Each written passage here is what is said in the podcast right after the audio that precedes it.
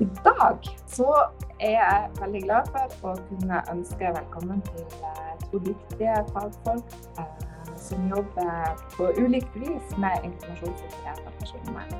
Vi har eh, Lars eh, Martinsen fra Indre Østfold kommune. Han er fysioterapeut og eh, har jobba i et prosjekt som heter Innovativ rehabilitering. Eh, han er for tida stipendiat ved Diakonhjemmet. Det kommer han til å si litt mer om.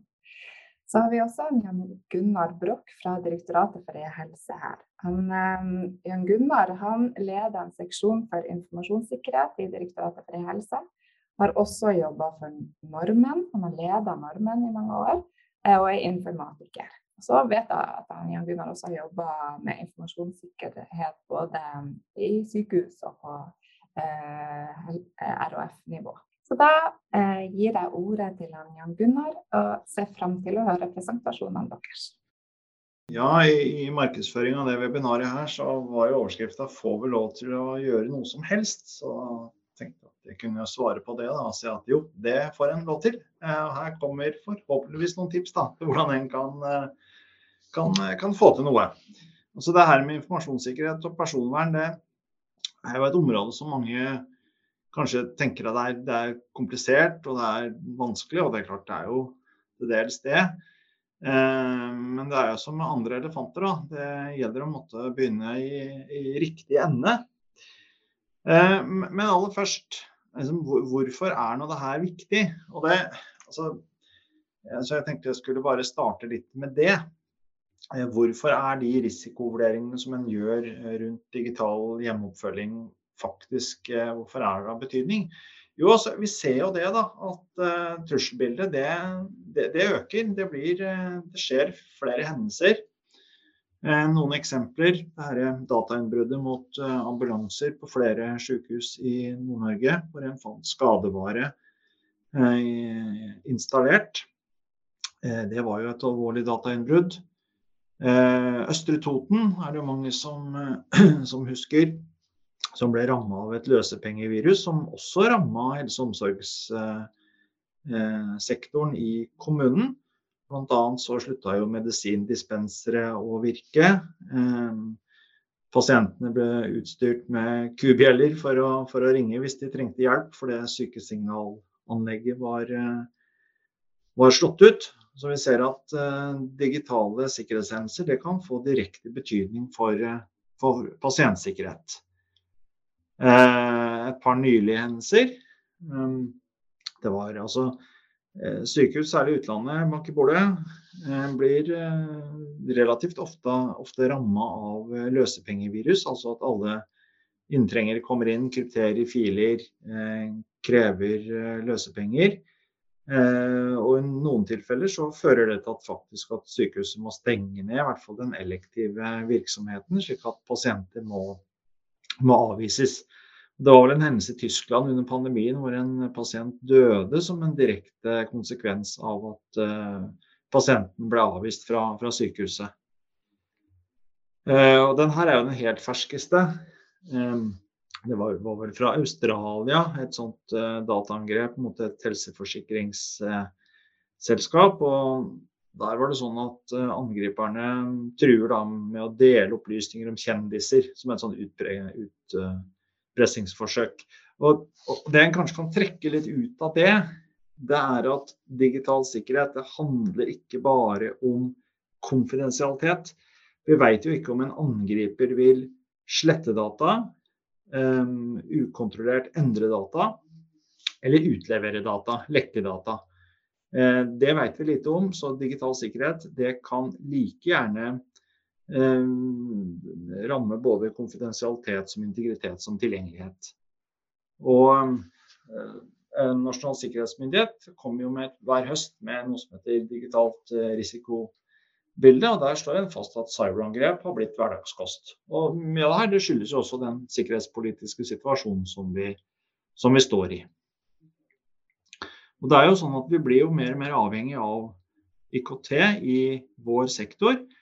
Eh, det åpenbare er jo at det understøtter forsvarlig helsehjelp. Det bidrar til altså tilgjengelig pasientinformasjon. Det bidrar til å ivareta pasientsikkerheten. Men vi ser også at det så vi særlig under pandemien, hvor viktig IKT var for å understøtte helseberedskap. Hvor viktig IKT-støtte var der for å kunne gjennomføre både smittesporing og innkalling eh, osv. Eh, altså, helse er jo en kjempestor logistikkoperasjon. Eh, så IKT understøtter leveranser av varer og tjenester til helsetjenesten. Og det understøtter produksjon og distribusjon av legemidler og vaksiner og lignende. Så alt det her, eh, det er ting som må tikke og gå. Og det, da må informasjonssikkerhet være på, på plass. Og Det kanskje aller viktigste er at det handler om befolkningens tillit. At befolkningen må ha tillit til at vi klarer å eh, passe på opplysningene. Både i forhold til at opplysningene er skjult for uvedkommende, men kanskje enda viktigere at, eh, at det er tilgjengelig for helsepersonell, og at vi kan stole på opplysningene. Så, den, så det er en viktig, eh, viktig, sammenheng mellom informasjonssikkerhet, personvern og, og tillit. Eh, så hvis vi dykker litt ned i det her med digital hjemmeoppfølging, altså hva, hvordan på hvilken måte kan, kan, det ha risikoer for informasjonssikkerhet og personvern knytta til seg? Dette her er noe vi har, eh, har brukt noen ganger, kalt det en minirisikovurdering av digital hjemmeoppfølging. Så det er en liten tegnefilm, egentlig. Vel, veldig, veldig enkel. Så her ser vi pasienten da, på vei inn til sykehuset, eh, på kontoret til legen. altså da er vi, ikke, er vi ikke i gang med noe digital hjemmeoppfølging. Eh, og der er jo egentlig ting ganske greit. Eh, legen noterer det pasienten sier, fører inn i journalen, og det, det lagres på serveren på sykehuset eller hos sykehuspartner eller Helse Nord IKT eller den som eh, er databehandler. Her er ting ganske greit, for det er veldig enkelt å peke på hvem som har ansvaret. Det er den dataansvarlige. Og den dataansvarlige har kontrollen. Eh, I hvert fall i samarbeid med sin IKT-leverandør. Men så reiser pasienten hjem. Eh, og man skal sette i gang med en eller annen type digital hjemmeoppfølging. Kanskje en sensor av noe slag. Og her er det en del sikkerhetsmessige problemstillinger som, eh, som dukker opp. Dette er ikke noe begrep jeg har introdusert nå, men så, bare, så kan hende noen begreper er litt, er litt vanskelige. Men jeg tar det med som eksempler. Ehm, kan, det kan være en usikker infrastruktur i pasientens hjem. Altså hvis vi er avhengig av tilgang på 4G eller 5G eller eh, trådløst nett. Eh, det kan være usikkerhet både i forhold til konfidensialitet, altså at informasjon kan komme på avveie, men ikke minst i forhold til tilgjengelighet. Hvis det f.eks. er dårlig utbygging av, av 4G eller 5G i, der pasienten bor. Eh, autentisering, altså at vi kan vite hvem er det vi kommuniserer med. Uh, er det noen sensorer eller bokser inne i bildet her? Hvordan kan vi vite at det er riktig boks som vi kommuniserer med? Er vi avhengig av at pasienten logger seg inn eller autentiserer seg? Det er kanskje ikke like greit. Det er jo ikke alle pasientene som kanskje er i stand til, uh, til, til å gjøre det. litt over på personvernsporet. Eh, sensorteknologi vil jo ofte samle inn store mengder data. Så får vi det her med overskuddsinformasjon opp mot hva er nødvendig for dokumentasjonsplikten. Har vi så mye informasjon at vi faktisk må slette data, eh, kommer vi inn i en situasjon hvor samtykke er relevant. Og Så har vi det med logging. da. Eh, hva skal logges? Altså Vi ser jo stadig, så senest på, på toget i dag, på nyhetsskjermen, da var det en, da var det en ansatt på knytta til en romsdalskommune som var, eh, hvor det hadde vært en snokesak. Og For å avdekke snoking, så er jo logging helt eh, nødvendig. Hva skal logges av, av informasjonen her? Og så er det medisinsk utstyr. Eh, mye medisinsk utstyr eh, har en del kjente sikkerhetsutfordringer. det er ofte Noe kan være gammelt, Ehm, lav utskiftningstakt, vanskelig å holde sikkerhetsmessig oppdatert. Ehm, så det er noen eksempler på måtsikkerhetsmessige problemstillinger som er relevante opp mot, ehm, opp mot uh, digital hjemmeoppfølging. Og for å gjøre det enda mer komplisert, da, så kan det hende at uh, vi får en leverandør inn i bildet som bidrar til preprosessering, mellomlagring osv. Da har vi alle de her problemstillingene med skylagring, Bruk av, trenger vi databehandleravtaler, eh, sletting av data hos leverandøren, bruk av underleverandører osv. Så, videre. Så det er mange, mange problemstillinger som, eh, som, kan dukke opp. Men det fins hjelp, da. Um, og jeg tenker at et veldig bra startpunkt det er denne Kvikk-guiden til behandling av helseopplysning ved bruk av velferdsteknologi. Er veldig, det er et veldig bra sted å starte. Og så finnes det noen veldig gode filmer knytta til velferdsteknologiens ABC, som også er relevante her. Og så har normen en god del, eh, både i selve normdokumentet og normens veiledningsmateriell. Så vi kan jo starte litt med den eh, Kvikk-guiden. Eh, den tar jo utgangspunkt i den herre ja, innføringsmodellen som en finner i velferdsteknologiens ABC. Eh, hvor en opp mot de her fasene avklare behov, planlegge prosjekt, design, implementering, drift sier noe om okay, hvilke temaer knytta til informasjonssikkerhet og personvern er det som er relevante i forhold til hver fase. Og det kan jo være sånn at når du skal avklare behov, hva, hvilke kompetanse trenger du i prosjektet? Eh, hva slags informasjon er det som skal eh, behandles? Når du skal planlegge prosjektet, da er det viktig at du sikrer at du har med riktig, riktig type ressurser. Eh, for, og veldig ofte så er det jo lurt å knytte til seg personvernombudet i kommunen eller sykehuset. Eh, de sitter ofte på veldig verdifull kompetanse i sånne typer eh, prosjekter. I tillegg til IT og sikkerhet. Kanskje er det andre kommuner som har gjort tilsvarende ting fra før. Kanskje man kan bruke ting i kommunale nettverk og sånn som man kan, kan, dra nytte av. I denne designfasen så vil det ofte handle om risikovurdering, personvernkonsekvensvurdering osv. Så, så kommer litt kort tilbake til det. Når vi implementerer tjenesten, da er det en del sånn brød og smør-oppgaver, sånn som å oppdatere styringssystemet eller oppdatere oversikt over personopplysninger, sørge for at man har tilgangsstyring, logging osv. At det her er på plass. Og når man drifter tjenesten, f.eks. det med leverandøroppfølging, at man følger opp overfor leverandøren som, er, som drifter tjenesten. Dette er ting som den quickguiden beskriver på en veldig grei og pedagogisk måte. Så Hvis vi tar litt av de her Eh, delene. Eh, noe av det første er en del av Kvikk-guiden. Det handler om behandling av helse- og personopplysninger. Det her med lovlig behandling. Eh, og det er jo sånn at Man må ha et lovlig behandlingsgrunnlag. Og hvis det her handler om helsehjelp, og det handler om dokumentasjon av helsehjelp, så er man jo som regel godt innafor det man, det man kan, kan, gjøre. Jeg kommer litt tilbake til det. Andre plikter hvis det brukes en databehandler, ha, ha, sørg for å ha en databehandleravtale. Sørg for at oversikten eller protokollen over behandling av opplysninger er, er, på plass. Og hvis man har, ser at her er det faktisk litt andre typer behandlinger som skal gjøres enn bare dokumentasjon og helsehjelp. Eh, kanskje er det forskningen i bildet. Er det, noen, er det noen eksterne parter som skal inn? Da, en, da, er det viktig at man tenker litt gjennom hva er egentlig formålet med det her, og ser at man har et lovlig behandlingsgrunnlag. Og Så er det informasjonssikkerhetsbiten av det. Og, og det er jo sånn at uh, som, altså, hva, Hvilke sikkerhetstiltak trenger man? Jo, man trenger det som er nødvendig for å få på plass egne organisatoriske og tekniske sikkerhetstiltak. Og Det er jo basert på en risikovurdering. Altså at Man ser på hva er risikoen ved det her, og hvilke tiltak er det vi trenger for å ha en akseptabel risiko.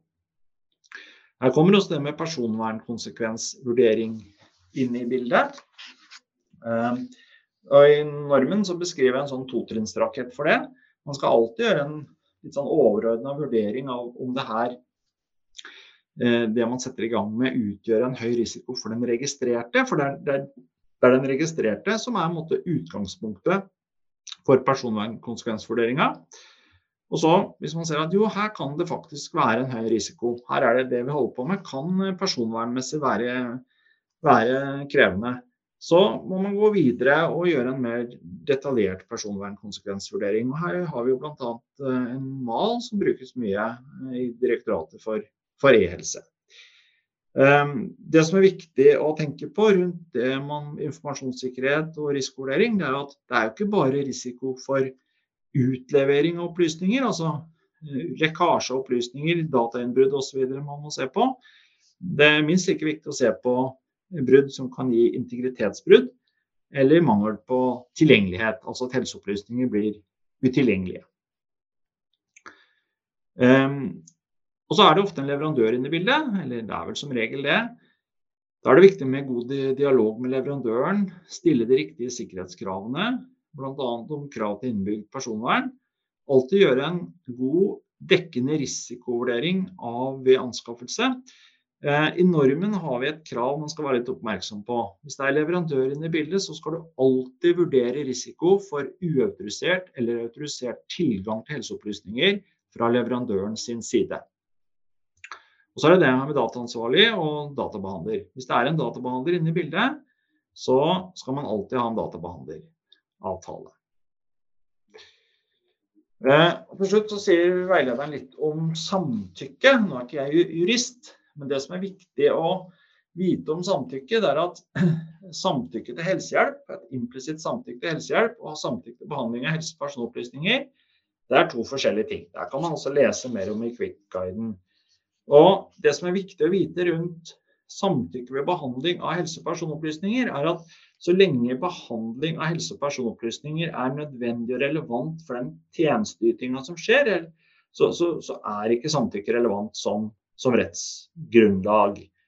Men det kan hende at, si at man skal bruke de her dataene her i forbindelse med forskning, eller at man behandler flere data enn det som egentlig er nødvendig og relevant for ytelse administrasjon og helse- og omsorgstjenester. Da kan, godt, da kan, det hende at man faktisk må se litt på det, at, at samtykke kan være et uh, behandlingsgrunnlag. Men uh, der finnes det god hjelp om. Uh, man kan, så et bra start er å lese det som står i Krikkverden om, om viktig om samtykke. Og hvis man heller vil se en film, eller i tillegg se filmer, så finnes, har man i tilknytning til velferdsteknologiens ABC laget fem filmer. Det står lenke her. Eh, da er det filmer om risikovurdering, personvernkonsekvensvurdering, ansvar for personvern og informasjonssikkerhet, hva er personvern og hva ville du ha gjort. Så er også, Der er det også mye, mye å hente.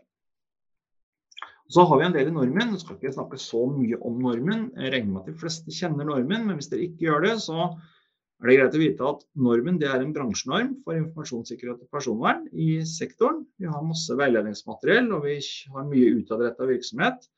Bl.a. har vi nå en nært forestående konferanse på TCube på Gardermoen eh, som det går an å melde seg på. Vi har også, vi har også ukentlig, vi har, eller, vi har webinarer hver 14. dag hver, hver, ons, onsdag. Så det, svarer er det var dagens reklame. Ja, normen er jo da som sagt en bransjenorm, og det er jo da sektoren selv som står bak eh, normen. Eh, vi har en del veiledere, jeg har ikke tid til å gå gjennom de i detalj her nå. Men jeg har merka noen i feit skrift der som jeg tenker kan være relevante opp mot eh, digital hjemmeoppfølging. Vi har en veileder om video, lyd og bilde som kan være relevant. Vi har en veileder med avtaleeksempler med samarbeid om felles journal. Vi har også noe på medisinsk utstyr. Og så har vi da velferdsteknologiveilederen vår. Også en veileder i digital pasientkommunikasjon og en veileder for rettigheter ved behandling av helse- og personopplysninger. Det kan også være flere av de her som er relevante, men da ser dere litt av det som kanskje kan, kan være relevant å, å, å se litt nærmere på. Så har vi en del faktaark. Eh, det er masse faktaark. Det er ikke sikkert at alle er relevante, men eh, ikke, i hvert fall ikke gå gjennom lista her. Men det eh, kan også være ting her som er relevante. Faktaarkene er kortere enn veilederne, gir mer sånn konkret veiledning på, på, bestemte områder. Så det kan også være nyttig å, å ta en kikk på. Så det var egentlig det jeg tenkte jeg skulle si. Så konklusjonen er egentlig at et veldig bra startpunkt det er Quick-guiden for velferdsteknologi. Eh, og starte med den. Kanskje ta en kikk på de filmene, se litt hva som finnes i normen. Og sørge for at når man skal sette i gang et prosjekt eh, som handler om implementering av digital hjemmeoppfølging, sørge for at man har den riktige kompetansen til stede. Det kan være tenker jeg kanskje særlig sånn som personvernombud, de som jobber med sikkerhet. Eh, og kanskje å se på fins det noe i de de man samarbeider med, f.eks. i nettverkene man har, som, som, har gjort noe tilsvarende før, og som kanskje kan dele risikovurderinger, personvernkonsekvensvurderinger og andre ting som kan være relevant i, for, for det prosjektet man skal gå i gang med. Da er tusen takk til deg, Jan Gunnar. Vi tar spørsmål eh, etter hvert, men før det så er det Lars sin tur. Takk for det. Ja, eh, mitt navn er Lars Martinsen. og jeg vil fortelle litt om erfaringer med informasjonssikkerhet og personvern i knytta til eh, et prosjekt som vi har eh, hatt i Indre Østfold kommune, eh, kalt Innovativ rehabilitering. Og et par andre prosjekter som vi, som vi også driver med nå. Jeg vil først litt om hva jeg er. Jeg er stipendiat ved Diakonhjemmet sykehus, knytta til forskningssenteret som heter Remedy hvor jeg forsker på e-helse og artrosebehandling i primærhelsetjenesten. Og I tillegg så er jeg fysioterapeut i Indre Østfold kommune. Ikke så mye i klinikk som jeg var tidligere, men nå egentlig mest som koordinator i disse prosjektene som vi har her. Eh, hva er jeg ikke? Jeg er ikke jurist, og jeg er ikke teknolog, jeg er ikke personvernombud, jeg er ikke IT-utdanna på noen spesiell måte. Så min kunnskap på dette feltet, det er uh, gjennom uh, praktisk uh, erfaring i hvordan vi har løst de utfordringene knytta til personvern og informasjonssikkerhet som har dukka opp i de prosjektene vi har jobba med. Så i bunn og grunn er jeg en fagmann, et helsepersonell, på lik linje som sikkert mange av dere som hører på. og dette tror jeg egentlig er ganske representativt for hvordan utvikling av en del helsetjenester eh, skjer. Eh, som fagpersoner så ser vi utfordringer som vi tenker at vi må løse. Så mye av dette her starter gjerne med en, mange av disse prosjektene starter med en god idé. Eh, og tilbake i 2016-2017 så var det en gruppe fagpersoner i Indre Østfold som så behovet for at vi trengte mer bærekraftige og effektive rehabiliteringstjenester. Eh, og sammen så danna de det av det prosjektet som heter Innovativ rehabilitering. Og et av elementene i det prosjektet det var å se på hvordan eh, teknologi kunne brukes for å understøtte pasientens behov i et rehabiliteringsforløp. Så det ble dannet en prosjektgruppe bestående av sykepleiere, fysioterapeuter og ergoterapeuter. Og typisk eh, når, eh, når eh, prosjektgrupper med helsepersonell dannes, er at man blir veldig opptatt av at skal, resultatene skal fylle krav knytta til sitt eget fag. Så det er fagpersonene som får lov til å råde. Og det går veldig fint det inntil denne personen dukker opp. Og han heter informasjonssikkerhet og personvern. Og når informasjonssikkerhet og personvern dukker opp, så blir man veldig ofte sånn som dette i hele prosjektgruppa. Og så dukker nettopp spørsmålet opp kan vi gjøre noe som helst. Mitt tips er hvis du ikke har ringt en venn allerede, så er dette tidspunktet å ringe en venn på. Fordi det er nok sånn at som fagpersoner så kan dette feltet med personvern og informasjonssikkerhet være litt vanskelig å gå inn i. Og vi må støtte oss på andre som har eh, mer kompetanse på dette her enn oss. I kommunen så er det veldig aktuelt å rådføre seg med personvernombudet. De har god kompetanse på vurderinger av hva som er lovlig behandling av personopplysninger, og kan bistå i personvernkonsekvensutredning og osv. Men også personer som jobber med IKT, kan være aktuelle rådgivere. Og dette er kanskje særlig aktuelt hvis det er løsninger som skal integreres inn i allerede eksisterende IKT-struktur. I vårt prosjekt, Prosjekt innovativ rehabilitering, så hadde man eh, vært bevisst på å knytte kontakt med miljøer som allerede hadde erfaring med bruk av teknologi i rehabilitering, og da spesielt Sunnaas sykehus. Så Man kan også lene seg på andre miljøer som, eh, som, eh, har erfaring fra før, og som har gjort lignende arbeid. Og sammen med Sunnaas sykehus så eh, testa prosjektet ut en rekke forskjellige teknologier. Um, og man avklarte, avklarte, de formelle kravene til den forskjellige teknologien som vi testet, som databehandleravtale, ROS-analyse osv. Og I arbeidet med utprøvning av den forskjellige teknologien, så jobber man også tett med forskjellige leverandører og deres dokumentasjon av at løsningene var, var trygge i bruk. Eh, og vi testet både teknologi som var kommersielt tilgjengelig, men også de som var mer på utprøvningsstadiet. Eh, det var både norske og internasjonale leverandører. Internasjonale leverandører var hakket mer utfordrende å jobbe med, fordi tilbake i 2016-2017-2018 så var ikke disse regelverkene helt samstemte på tvers av land. En viktig del som vi gjorde for oss å sikre personvern og informasjonssikkerhet, var å jobbe med gode utvikling av gode prosedyrer eh, for bruken av den forskjellige teknologien. Eh, eksempelvis ble det gitt eh, opplæring for at personsensitive opplysninger ikke skulle kunne overhøres av andre, verken ansatte eller personer rundt pasienten ved videomøter.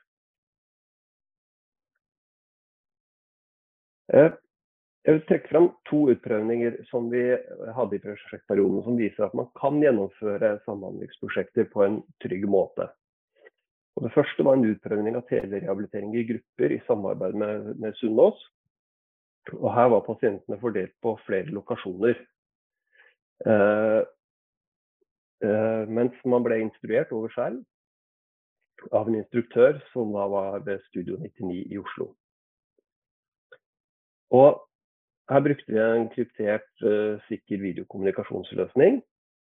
Og gjennom uh, gode prosedyrer så, så, lot dette seg gjennomføre på en trygg og god måte. Um, den andre utprøvningen de hadde et samhandlingsprosjekt med Sykehus Østfold, hvor vi testet ut felles utskrivningsmøter mellom kommunen og sykehus via video. Og det var samme videoløsning som ble brukt uh, her, så man hadde trygg og sikker kommunikasjon. Uh, man prøvde også ut å gjennomføre tre måneders slagpoliklinikk fra, uh, fra hjemmet. Og Da satt slagsykepleier på sykehuset, mens pasient og en representant fra rehabiliteringstjenesten i kommunen var hjemme hos pasienten. Og Erfaringene med utprøvingen var veldig gode, og særlig pasientene var veldig fornøyd Annet man ser igjen sitatet til den ene pasienten her.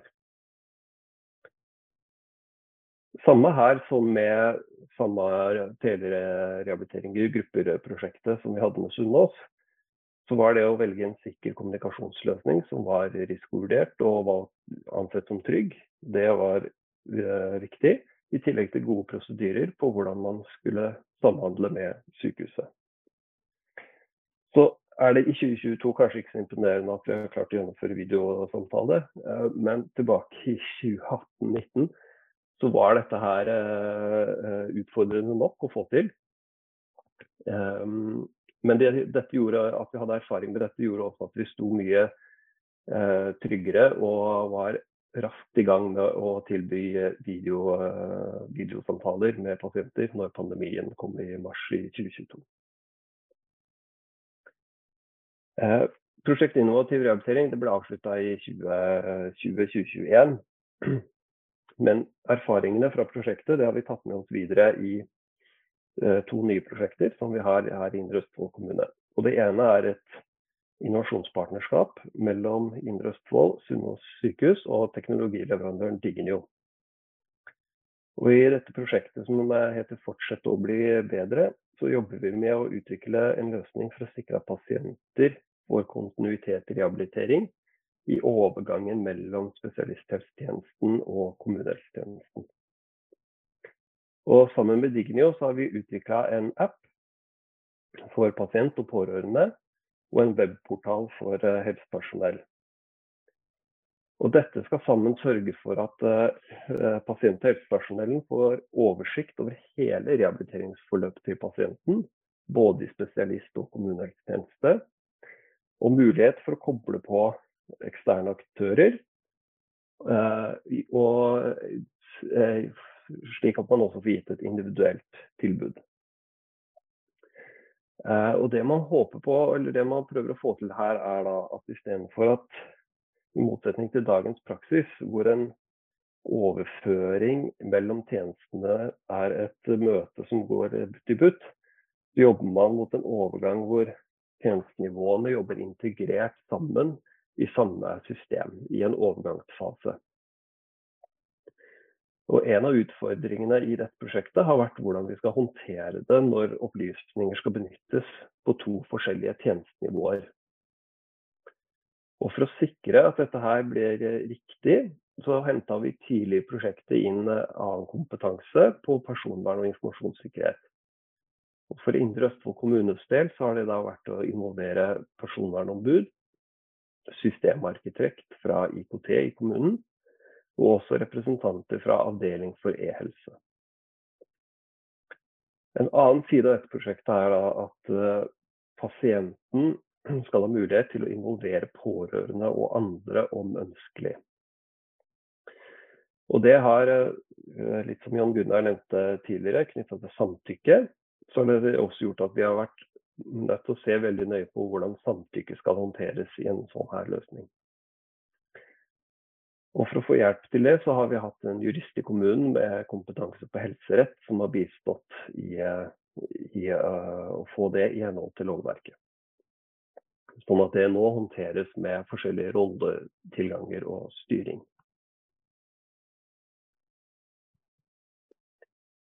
Uh, i innovasjonspartnerskapet så har jo da utfordringen vært å dele opplysninger på tvers av tjenestenivåer. Men i dette DIKU-prosjektet som vi deltar i sammen med Oslo OsloMet, så ligger utfordringen i å dele opplysninger på tvers av sektorer. Hvor du har undervisningssektoren på den ene siden og kommunehelsetjenesten på den andre siden. Og I dette prosjektet så jobber vi med å skape bærekraftige praksisplasser i kommunehelsetjenesten for fysioterapistudenter. Eh, og vi bruker et samhandlingsverktøy som kalles for MOSO. Og I MOSO er tanken at både student, kontaktlærer ved OsloMet og veileder i kommunen skal jobbe sammen.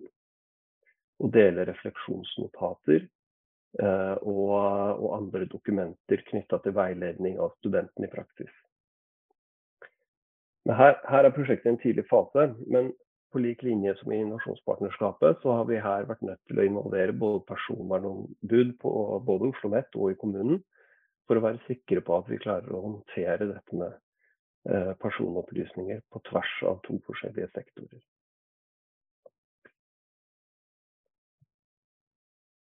Så avslutningsvis så var åpningsspørsmålet til dette webinaret da, det var å få lov til å gjøre noe som helst.